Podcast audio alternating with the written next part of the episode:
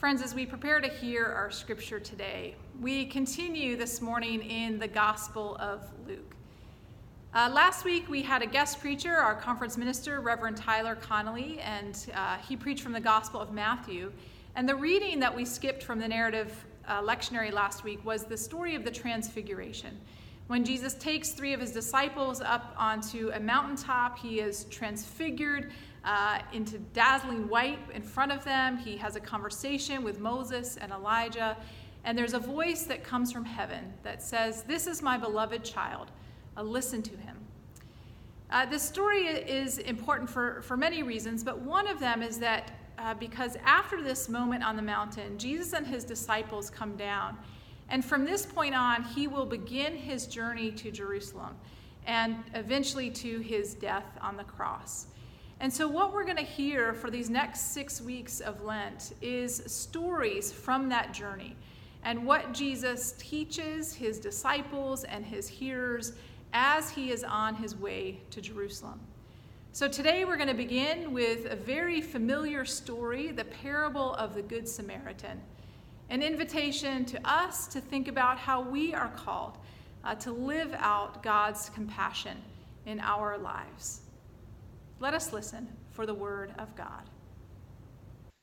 A reading from Luke 10 25 through 37. Just then a lawyer stood up to test Jesus. Teacher, what must I do to inherit eternal life? Jesus said to him, What is written in the law? What do you read there? You shall love the Lord your God with all your heart, and with all your soul, and with all your strength, and with all your mind, and your neighbor as yourself. You've given the right answer. Do this, and you will live. But wanting to justify himself, he asked Jesus, And who is my neighbor? And Jesus replied to him, A man was going down from Jerusalem to Jericho, and fell into the hands of robbers, who stripped him, beat him, and went away, leaving him half dead. Now by chance a priest was going down that road, and when he saw him, he passed by on the other side. So likewise a Levite, when he came to the place and saw him, passed by on the other side. But a Samaritan, while traveling, came near him, and when he saw him, he was moved with pity. He went to him and bandaged his wounds, having poured oil and wine on them. Then put him on his own animal, brought him to an inn, and took care of him. The next day he took out two denarii, gave them to the innkeeper, and said, Take care of him, and when I come back, I will repay you whatever more you spend. Which of these three do you think was a neighbor to the man who fell into the hands of the robbers? The one who showed him mercy. Go and do likewise. This is the word of God for the people of God. Will you join me in a spirit of prayer? O oh, gracious God, as we begin this Lenten journey, meet us in this time. Open our eyes to new ways of seeing you, our ears to new ways of hearing you, our hearts to feel you with us, and our feet to follow in your ways. We pray this in your name, O Christ. Amen. Well, Jesus is always one to upend expectations. He's the kind of guy that can deliver a punchline that also has a gut punch that stops us in our tracks, that makes us intrigued and convicted and challenged and inspired all at once.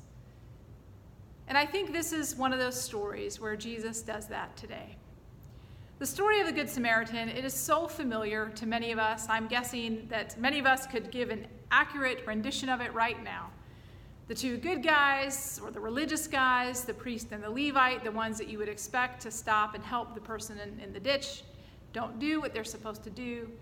And the Samaritan, the foreigner, comes alongside, sees the man, and tends to his wounds.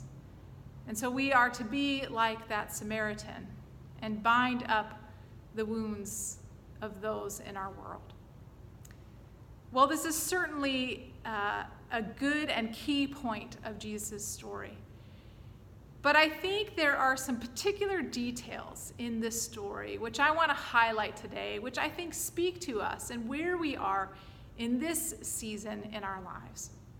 Now, by this season, I do in fact mean the season of Lent, and the season that we have just entered, a season that we come to every year in the church year, a time of introspection and reflection when we return to God and we reorient toward God and we look at uh, who are we and how are we being called to live and what are the things that we need to let go of and what are the things that we want to do in a different way in our lives.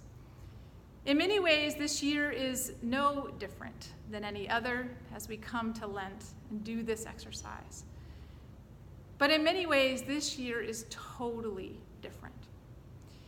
We are coming up on the year anniversary of the pandemic, or at least a year since we've kind of shut our lives down to address the pandemic full time.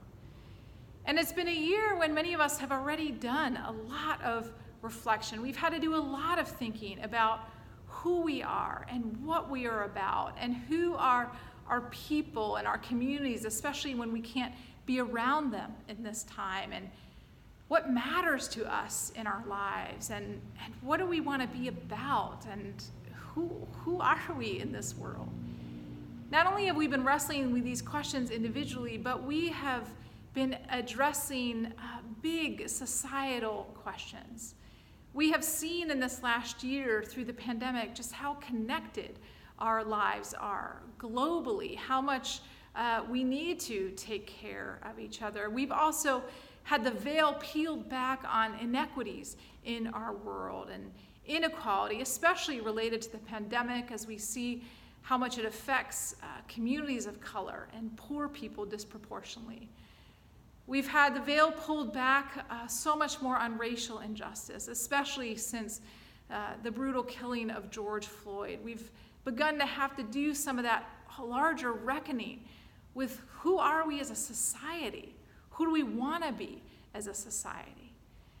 And so, this is some of what we are doing in this Lenten season because as we come to this time in this season now, we know we are starting to see glimmers of hope and glimmers of change, where the vaccine is being rolled out. Some of us have already been vaccinated, where um, some of us are finally returning to school after a year away. Others of us who've been away from offices, who haven't had to be in that essential worker category, we're finally coming back to offices after working from home. And, um, and so we're, we're beginning to get back to normal, or at least what will be a new normal. And so the question that we want to wrestle with this Lent is who are we going to be? Who are we going to be as we come back from pandemic? Who is God calling us to be? And are there things that we have learned during this time of pandemic, things that we've learned we need to let go of, we don't need to add back into our life? Are there things that we have discovered about ourselves that we want to keep, that we want to hold on to? Are there practices that we want to be involved in as we uh, go forward into whatever our new normal looks like? And what do we want the world? And this is where our story can be so instructive for us this morning. Because I think it invites us to approach our lives and to think about how we live out uh, God's love and uh, compassion and mercy in our lives.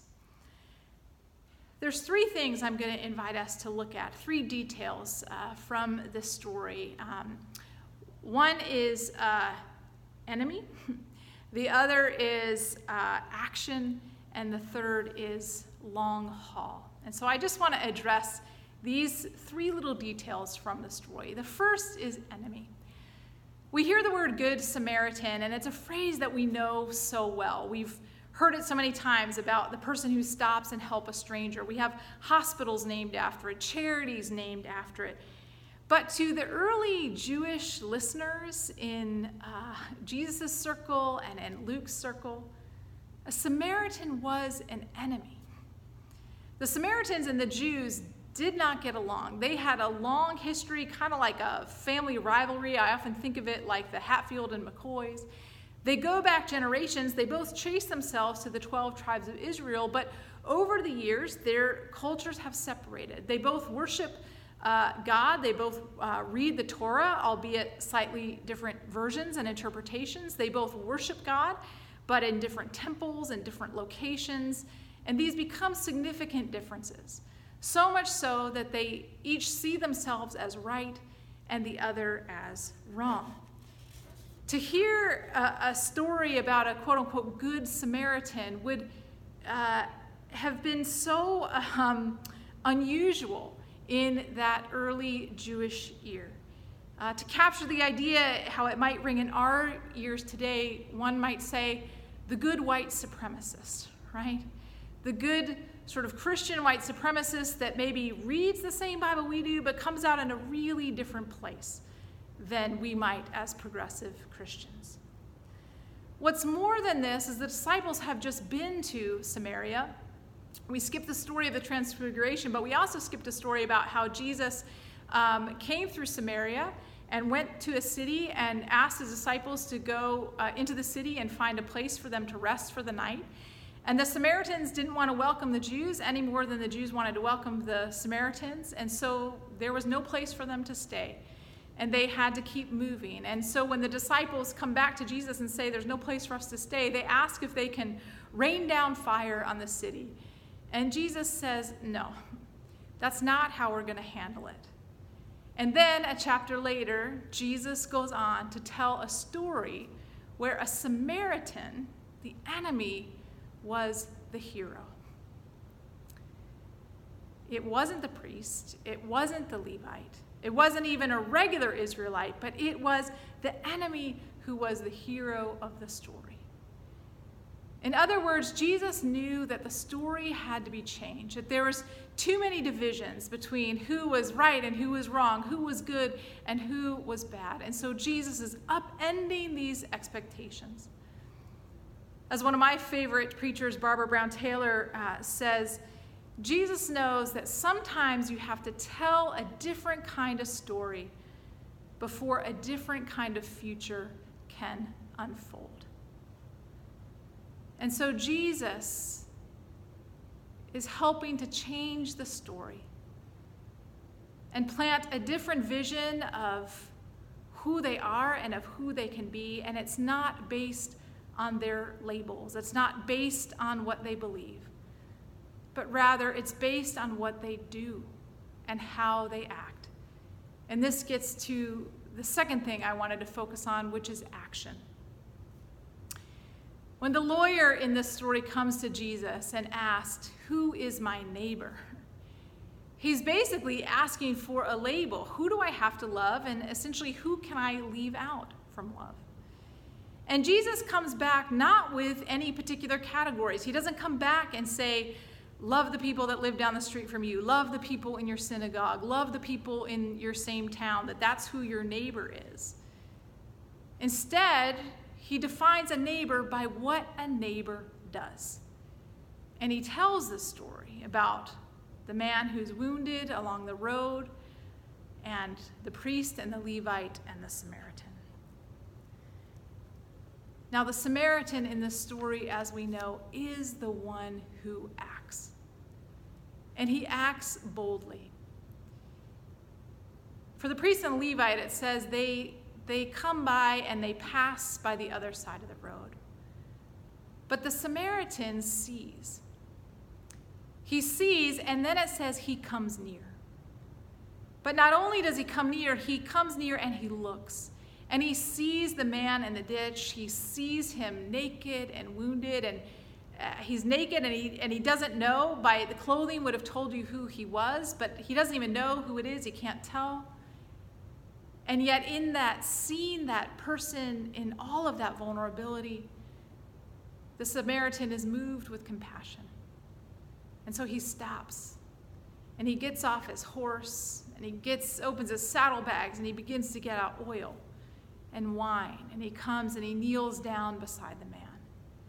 And he begins to put oil and wine on the wounds and he gracefully and tenderly bandages up the wounds and once the man is bandaged, he lifts him onto his horse. And who knows how that Samaritan, how fast he might have been going to try to get to town through that notoriously bad road where bandits were. But now he has to go slow. And slowly he goes as he carries this man into town, takes him to the inn, pays the innkeeper to care for him, says, I will check in with him later, and promises to pay whatever else is owed. The Samaritan acts. And he acts again and again. He could have stopped at any time. He could have stopped just after he saw him and then gone into town and told someone else to come back. He could have stopped after just bandaging the wounds, left him there, and hoped someone else would have picked him up. He could have delivered him at the inn and said, You're on your own, good luck now. But instead, he stayed all the way through. My hunch is it probably was a bit of an inconvenience for him. Probably not something he planned on during the day. It took extra time, it took his supplies, it took his energy, it took his money. And yet he saw it through to the end.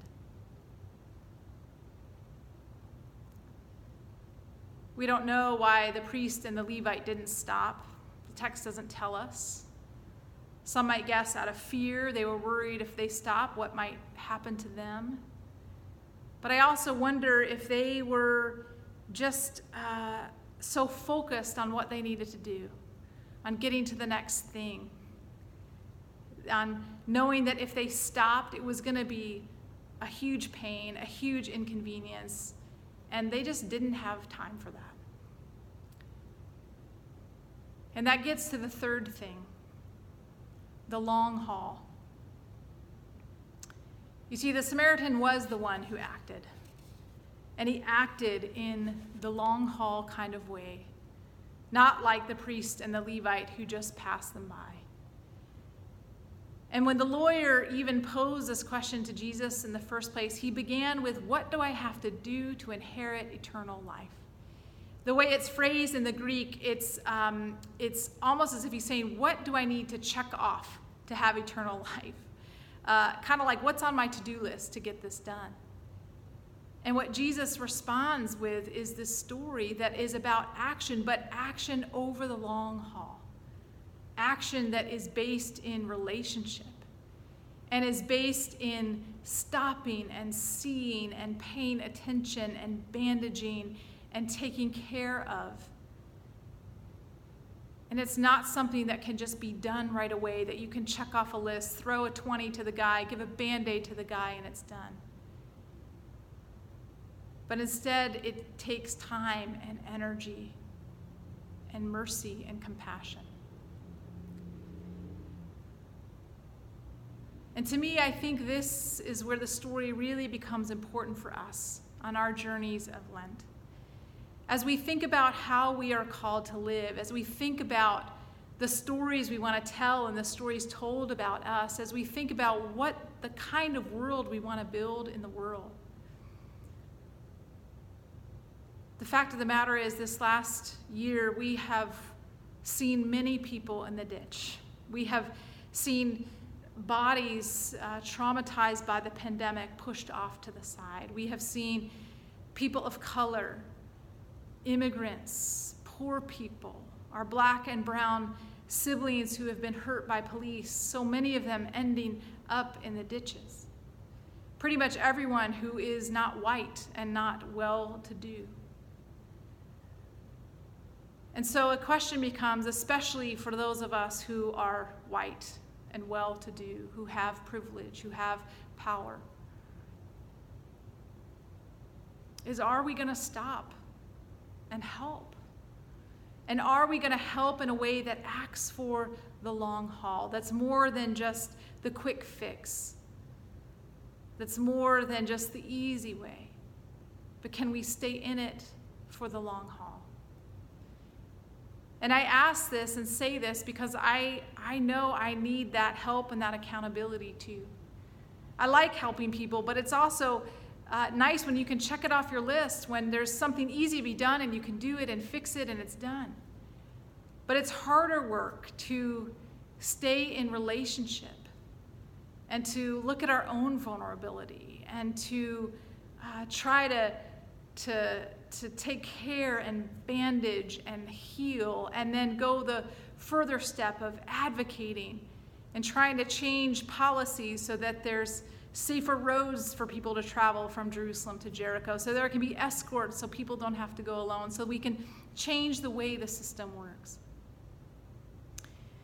Tyler Connolly mentioned this in his sermon last week, but uh, it's something that's come up in some of the circles I've been in too, and that is that uh, we've heard from some of our uh, black and indigenous and people of color faith community leaders here in Portland that one of the things that they're worried about is how white uh, leadership seems to be flagging. How there was so much energy um, in the summer to really push for Black Lives Matter and to work for racial justice. But over time, uh, in the months, uh, it's that energy has started to flag.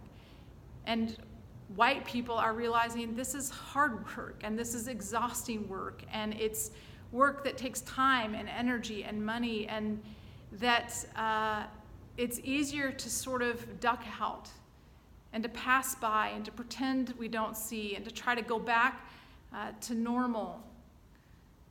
But the reality is, we can't go back to normal. We can't go back to the way things were. And so, as people of faith, and especially as those of us who are white people of faith, part of how I think we are being called is to stay in for the long haul and to continue to work for God's justice and peace. And so I say this in hopes that you will keep me accountable, that we can keep each other accountable. And also because this is. Um, this is work that all of us need to do in, in, in all of our lives in terms of how do we just continue to show compassion and continue to show mercy. And who are the people in our lives who need the compassion and the mercy that we have to offer? It's not enough to trust in labels that we might believe the right thing, or we're a priest or a Levite or a progressive Christian, and that's enough. Rather, what this story seems to teach is that it is in our actions that we make God's love known. And it's in paying attention to the people in front of us and to the needs in front of us and staying in for the long haul. So may we hear God's voice calling to us. May we be people moved with compassion, moved to action, moved to, to love in action. And may God continue to bless us on our Lenten journeys. Amen.